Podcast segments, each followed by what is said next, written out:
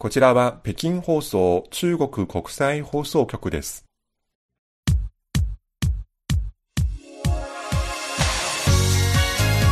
皆さんこんばんは。ハイウェイ北京中国情報ラジオ火曜日ご案内の大正円です。こんばんは、財宝です。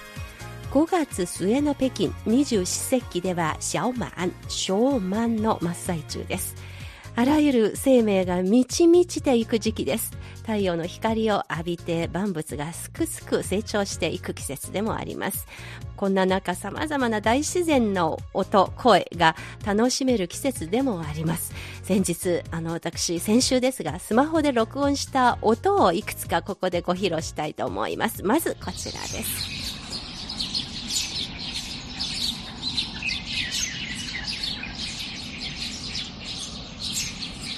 おお、ずいぶん賑やかな大合唱ですね。そうなんですよ。これ朝4時半頃、はい、自宅での録音です。窓の外で聞こえた音ですね、はい、朝だいたい30分から40分ぐらいこのような、まあ、鳥たちが非常に元気よく歌比べをする時間が 毎日あるんですね。あのドンコーラスという言葉がありましてこれ実は最初に私この言葉を聞いたのは北京でコンサートを開いた日本人の作曲家富田勲先生ですね。あの富田先生のアルバムのタイトルにもなっているこの言葉ですがこれは地球の磁気圏と太陽風の相互作用によって生じる自然現象ですあの朝夜明け頃の鳥のさえずりに似ているというふうに富田先生がおっしゃってたので本当にあの後北京で朝の鳥の大合唱あの聞こえた時にもう本当に感動しましたね。はい、ちなみに以前北海道の山林を通過した時にもやっぱり途中下車して、うん、やっぱりあの山林から鳥たちの大合唱、えー、それもすごく賑やかなことでした、はい、さて続いては朝8時半頃の放送局の玄関付近です。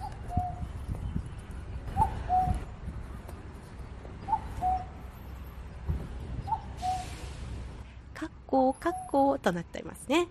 はい、このブック、ブックとも、まあ、聞こえてるんですけど、あの、この鳥の鳴き声聞きますと、早く種まいて田植えしてっていうふうに中国人の農民たちの耳にそういうふうに聞こえるらしいんですね。ここえぽく、ここえぽくになるようです。そして夜になりました。再び自宅での録音です。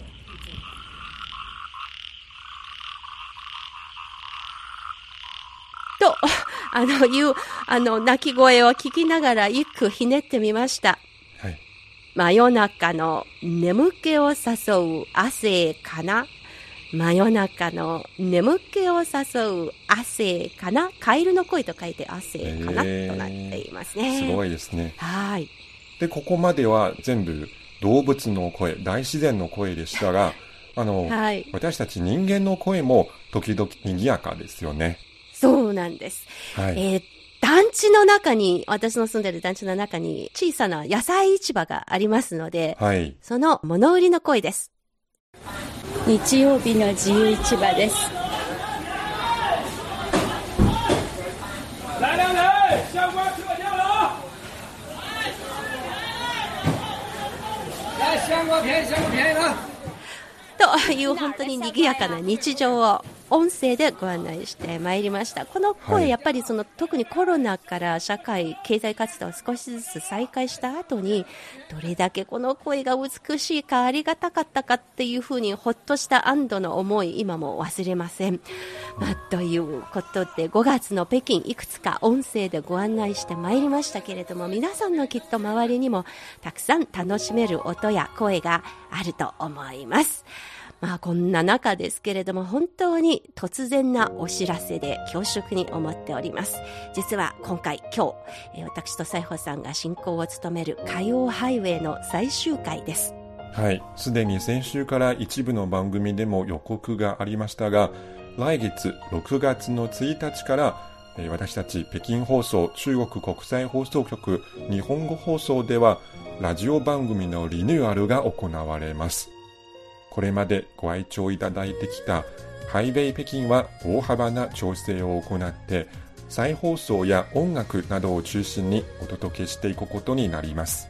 詳しくは今日の番組の最後の方でまたご案内してまいります。というわけで今日も楽しく北京からの歌謡ハイウェイをお届けしたいと思います。今日の番組旬な話題2本立てです。前半は先日の番組でも座談会の形でお送りしてまいりました上野千鶴子ブーム。今回は中国の人口や家族の在り方の変化をめぐってなぜこの上野千鶴子ブームが中国で今起きたのかを引き続き掘り下げてみたいと思います。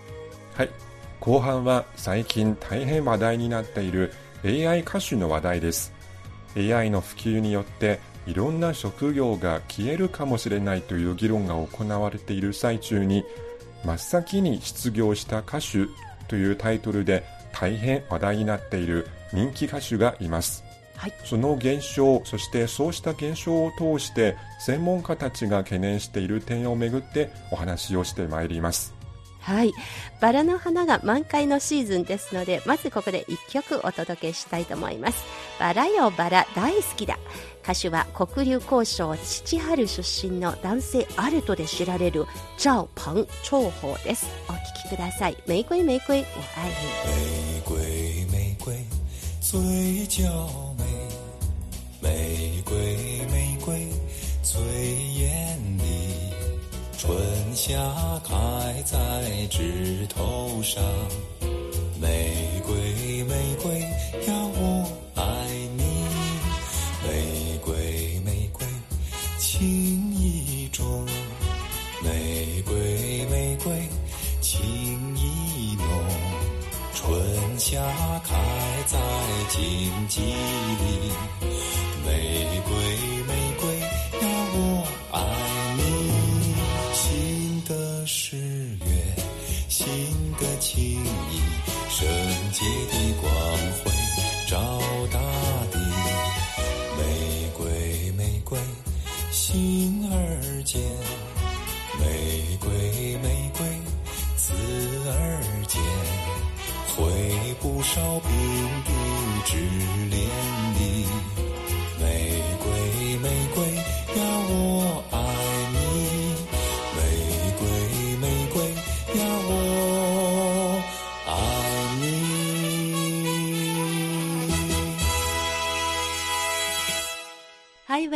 ウェイ北京中国情報ラジオ火曜日のご案内は私、大正円と西宝です。ここからは旬な話題です。まず、上野千鶴子ブームから読み取れる中国社会の今をめぐってです。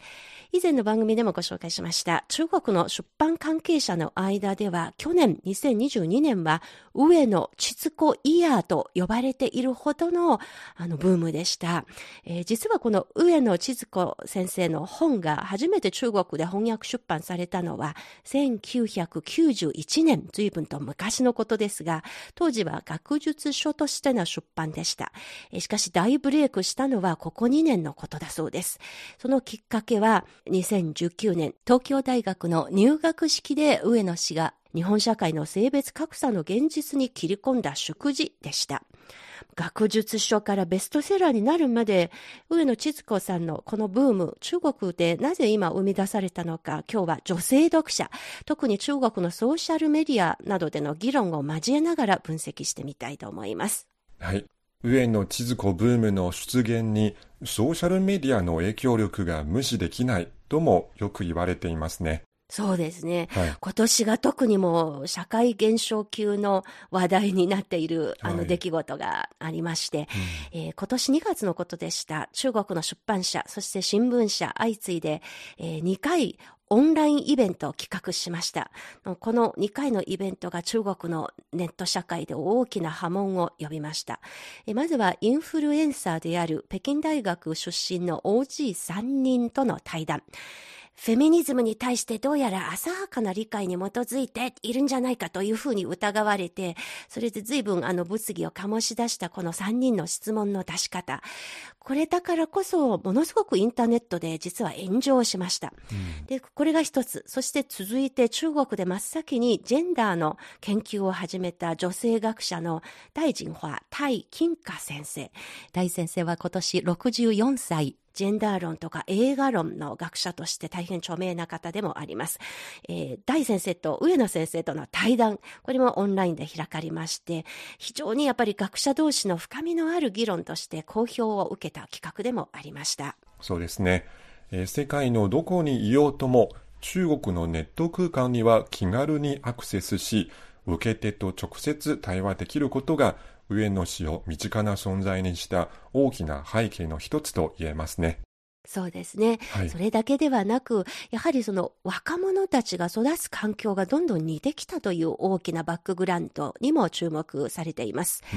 これについて上野さん、そして大さん、この二方は共通した認識があります。それはつまり新自由主義の影響で育った点、それから少子高齢化という社会を生きて、あの中国の若者、日本の若者、いずれも少子化世代ということであります。で、大氏が特にあのベストセラーとなった往復書簡限界から始まるという本を例に自分たちの年代の人が読んでてすごく距離感の感じる内容ですけれどもそれが若い中国人女性の読者の間でものすごく共鳴を得たとこれはきっと彼らの心の金銭に触れたことがあるからというふうに分析していました。でまた大先生はあの中国では一人っ子世代の女性が彼らは中国が豊かになりつつある中で育ち、無数の選択肢があるように見えながらも、実はしがらみが多く、どう選択すればよいかわからない迷いだらけの人生を歩んでいると、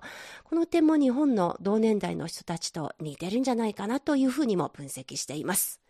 なるほど。私も一人っ子世代なので、なんとなくわかりますね。はい。で、ところで中国は40年余りの改革開放で経済が力強く伸び、人々の暮らしが以前と比べられないほどに豊かになってきました。はい、それを背景に婚姻や家庭の在り方、人々の生き方そのものに大きな変化も生じました。はい。一つ例を挙げたいと思います。はい、北京の雑誌社勤務のシンさん、今年44歳、未婚です。新陽出身の彼女は大学卒業した後に一人で上京しました。とっても仕事が楽しく、世界中を駆け巡って取材し、毎日充実した日々でした。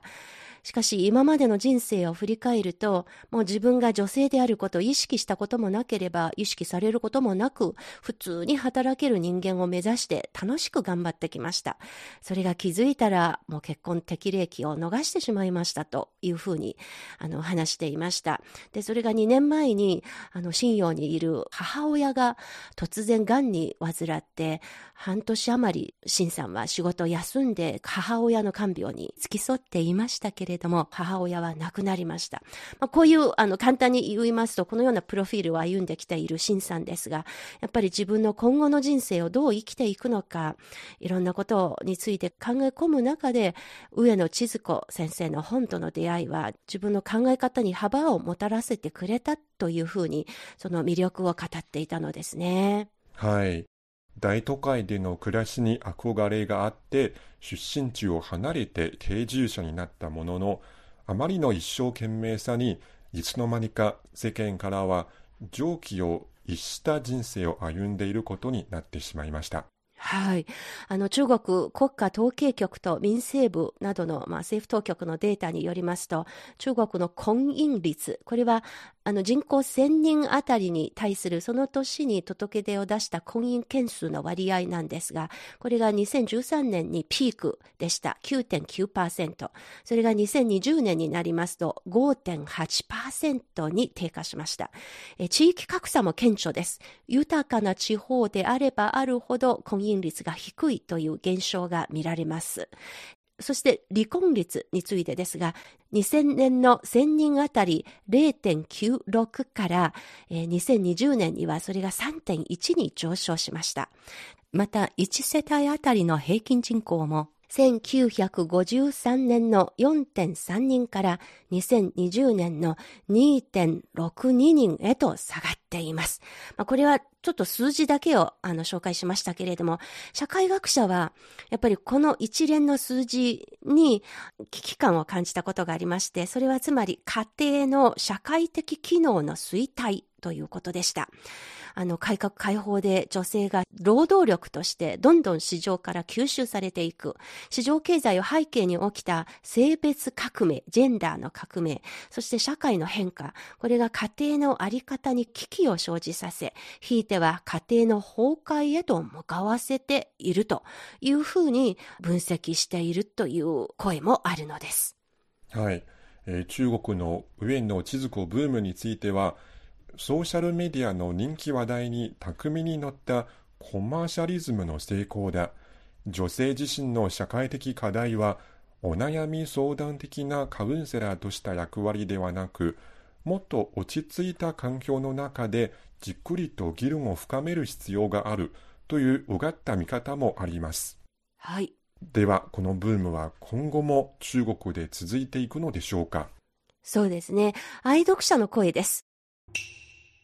上野さんの本が発端となってフェミニズムに関する議論、これは中国で始まったばっかりです。北京では職場とか社会で目に見える形の性別格差は感じませんが、しかし、例えばの話ですが、え、30も過ぎたのにまだ結婚しないの？あの、という声がよく女性に、女性だから言われていますね。うん、こういう女性だから見えないような差別というものは、あの、存在はしていますし、上司が権力を傘に部下へのセクハラ事件などの報道も時たま耳にします。うん、でそういう現実的な問題がある以上は、まあ、上野氏のシャープな分析力、そして表現力が、やっぱり中国では必要とし続けていくだろうというふうに、あの、分析している人がいます。あの、実は先日、中国の高校とか、あの、いじめ現象が起きている、ある記事を読んだときに、このいじめが起きた背景にも、やっぱり男性だからこうでなければいけない、女性だからそうでなければいけないという、やっぱりジェンダー、そういう社会的なジェンダーに対する期待がその裏にあると、そういう分析も非常にあの印象に残りました。うん、で、そして世界経済フォーラムという世界の枠組みがありますが、そのフォーラムが2022年に発表したジェンダーギャップ指数、えー、それによりますと、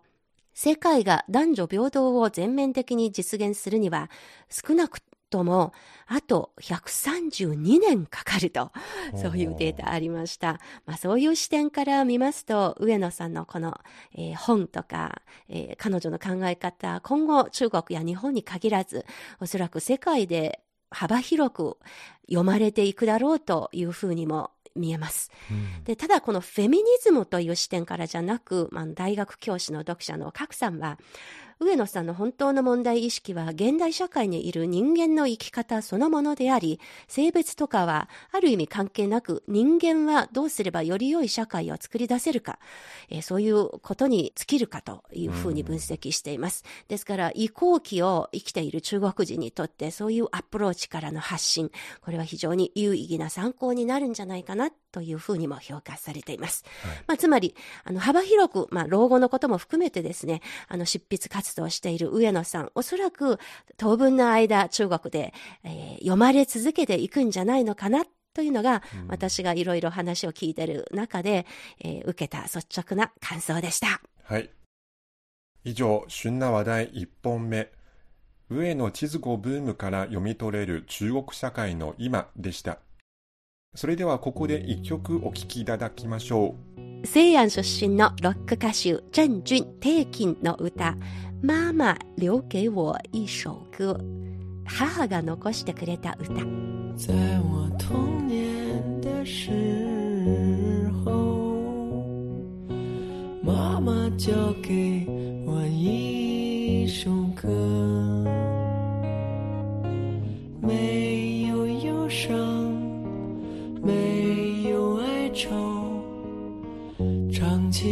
心中充满欢乐。啦啦啦啦啦啦啦，啦啦啦啦啦啦。每当我唱起它，心中充满。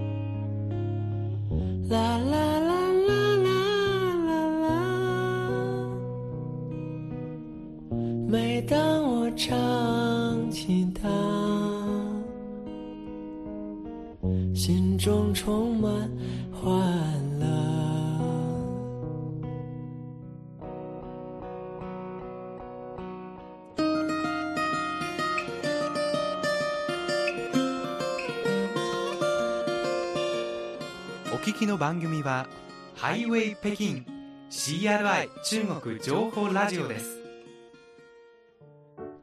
ハイウェイ北京中国情報ラジオ。ここからは旬な話題後半に移りますが、ここから今年に入ってから世界中を席巻した AI 関連の動きです。タイトルは AI 歌手の大当たりから見る今後の社会のトレンド及びリスクです。はい。描画、つまり絵を描くことやコピーライティングに続いて AI 人工知能がついに音楽の世界にも触手を伸ばしました。うん中国の動画サイトや音楽サイトでは最近大ヒットした AI 歌手がいます。今より20年前の2003年から大ブレイクしたシンガポール出身の女性歌手ステファニー・スンの音声データを利用した AI ステファニー・スンです。はい。複数の関連動画がすでに100万回以上の再生回数を記録しました。はいまた AI イーソンちゃんや AI ジェイチョウなど実在の歌手の音声データを活かした他の AI 歌手も次々と現れています。はい。あの、ステファニー・スン、彼女に関するすごい大きな話題は、ちょうど今から1年前、去年の5月27日のことでした。え動画共有アプリの抖音でオンラインコンサートが開かれました。で、その日、台湾歌手のローダー・ヨーもほぼ同じ時間帯で、あの、オンラインコンサートでしたので、すごくあの、音楽ファンには話題になった日でした。うんで、その、あの、ステファニー・スンのオンラインコンサートになんとアクセス数2億4千万人ということで、あの、記録的な人数でした。で、このはい AI ステファニスに歌わされるというか、その彼女に歌ってもらうというのは、ほとんどカバー曲なので、どんな風になってるのかすごく好奇心があるので、おそらくこの放送を聞いてる皆さんも、ちょっとどんな声になってるのか聞いてみたいんじゃないかと思いますので、まあ、カバー曲だから原曲と AI をそれぞれちょっとだけですが聞いていただきましょう。まずは AI ステファニスンがカバーした J チョウの歌、ファー・ルシュエ、ヘア・ライク・スノー。让夜月一人憔悴，我具备饮尽了风雪。という原曲ですが、えここから AI ステファニスンの曲です。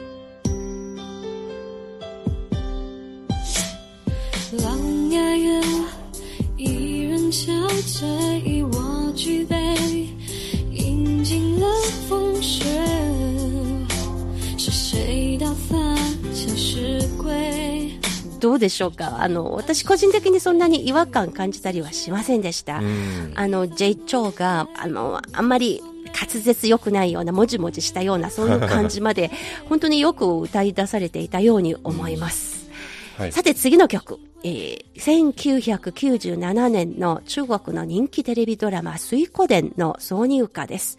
好汉歌、良い男という意味の交換、交換の歌。原曲は、劉漢、両欢という男性歌手です。とっても勢いのある歌で、えー冒頭の歌詞2行だけを紹介します。大河は流れる東の彼方へ。星は集まる北斗の周りに。それでは、まずは両欢劉漢です。大河向东流啊，天上的的星星参北斗啊！そして続いては AI ステファニー・スンです。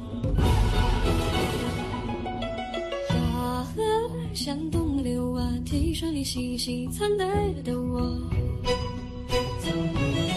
さあ、どうでしょうか、さやほさん。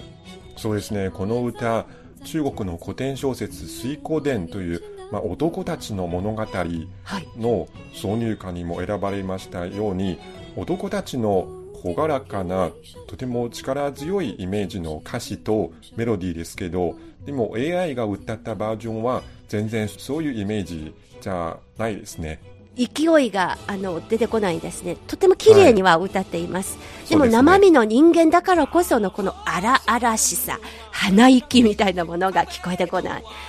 だからはいこの歌を聴いた時に私はちょっとだけ安心した思いでした。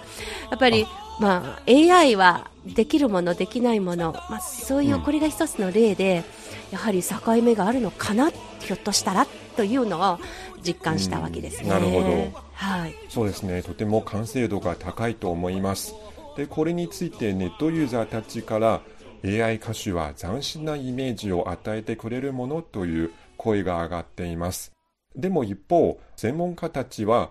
AI 歌手のコンプライアンス上のリスク、特に著作権リスクを注意深く精査する必要があると指摘しています。はい。これに先立って中国の国家インターネット情報弁公室は4月11日、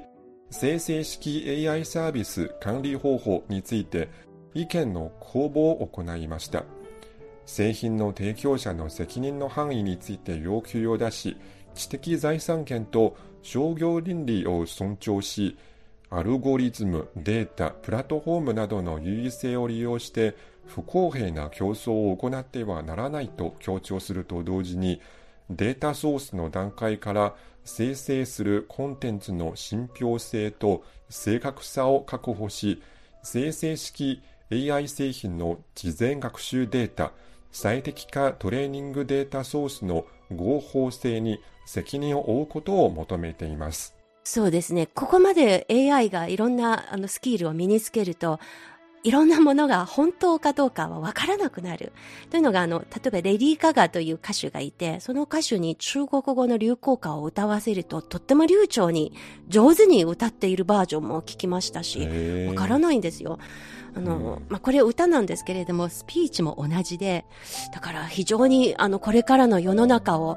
生き抜くには、非常に強い判断力が求められるかなということを深く実感していますね。はい。まあ、この AI 歌手が引き起こしたこの話題、これはあの大きなバックグラウンドで言いますと、今年に入ってから世界中で大変話題になっているチャット GPT に代表される AI 技術の発展、うんこれが背景です。これらの AI 技術のベースになっている技術というものが大規模言語モデルです。まあ、つまり大量のテキストデータを使ってトレーニングされた自然言語処理のモデルのことですけれども、今年に入ってからこの技術が飛躍的な発展をあの見せています。はい。えー実は中国の IT 企業大手の、まあ、バイドゥだとかアリババだとかアイフライテックなども相次いで今年に入ってから、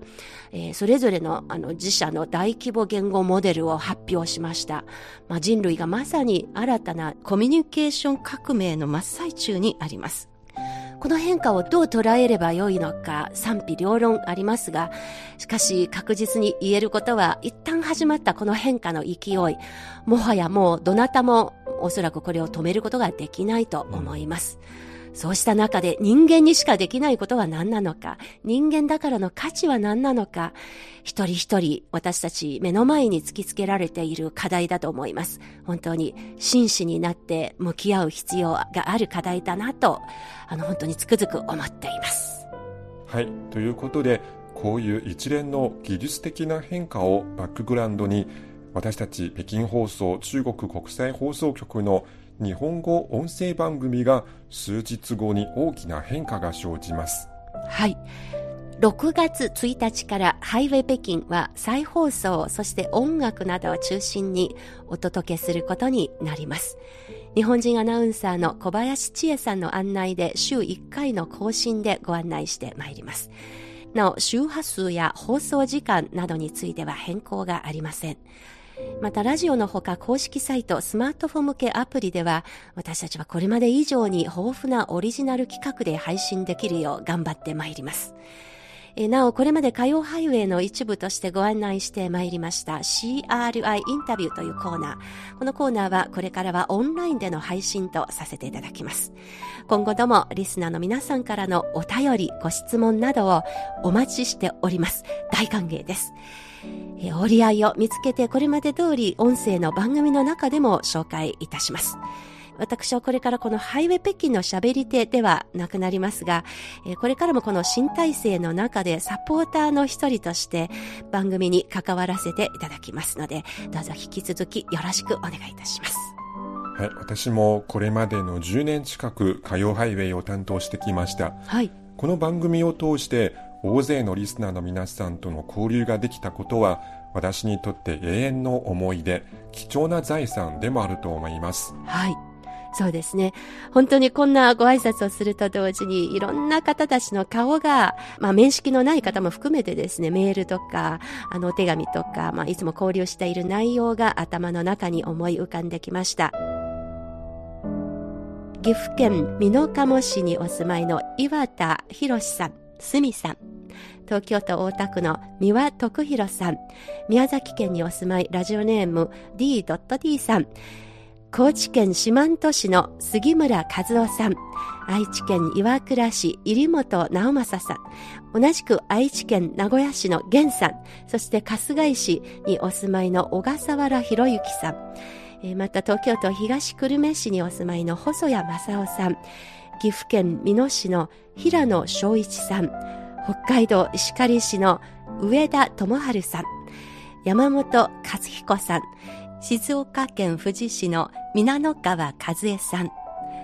千葉県柏市の高橋幸恵さん、同じく立山市の原田恵子さん、東京都府中市の奥田正彦さん、宮城県仙台市の秋葉博之さん、同じく多賀城市の湯浅浩二さん、京都府亀岡市の安藤隆三さん、同じく京都府木津川市の関正則さん、埼玉県の税所和弘さん、広島市の坂本静子さん、石川県綾歌郡の北本英二さん、照子さん、神奈川県鎌倉市にお住まいの大竹利光さん、大阪府摂津市の小原幹夫さん、そして小田原市にお住まいの山森和夫さんをはじめとしたご友人の皆様、他にもたくさんいらっしゃいます。えお名前を全部読み上げることができませんが、本当に皆さんのお顔、え皆さんとの交流の思い出を思い出しながら、心から感謝申し上げます。ありがとうございます。これからは不定期的になりますけれども、また皆さんとぜひお耳にかかりたいと思います。はい。私たちの公式サイトのほか、スマートフォン向けアプリ、名前はカンカン、K-A-N、K-A-N。このアプリもぜひご利用ください。これからも中国国際放送局は中日間の架け橋を目指したく、引き続き精進してまいります。どうぞ皆さん今後ともよろしくお願いいたします。火曜ハイウェイ、本当に今までありがとうございました。ありがとうございました。最後は願いを込めて、この歌でのお別れです。让世界充满愛。この愛が世界に満ちるまで、中央人民放送局少年少女合唱団の歌でお聴きください。皆さん、ごきげんよう。